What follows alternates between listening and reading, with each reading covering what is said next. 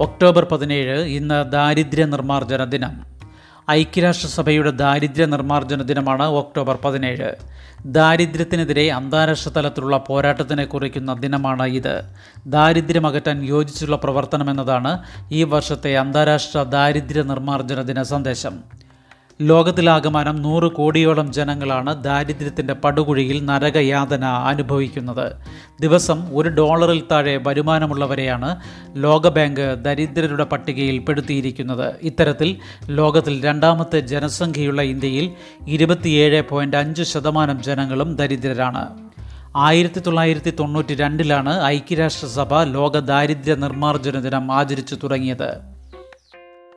ദാരിദ്ര്യം വിശപ്പ് അക്രമം ഭീതി എന്നിവയ്ക്ക് ഇരയായവർക്ക് വേണ്ടി പ്രവർത്തിക്കാനായി ആയിരത്തി തൊള്ളായിരത്തി എൺപത്തിയേഴ് ഒക്ടോബർ പതിനേഴിന് ഫ്രാൻസിന്റെ തലസ്ഥാനമായ പാരീസിൽ ഒരു ലക്ഷത്തോളം ആളുകൾ പ്രതിജ്ഞ പ്രതിജ്ഞയെടുത്തതിന്റെ സ്മരണ പുതുക്കിയാണ് ഇതേ ദിനത്തിൽ ദാരിദ്ര്യ നിർമ്മാർജന ദിനം ആചരിക്കുന്നത്.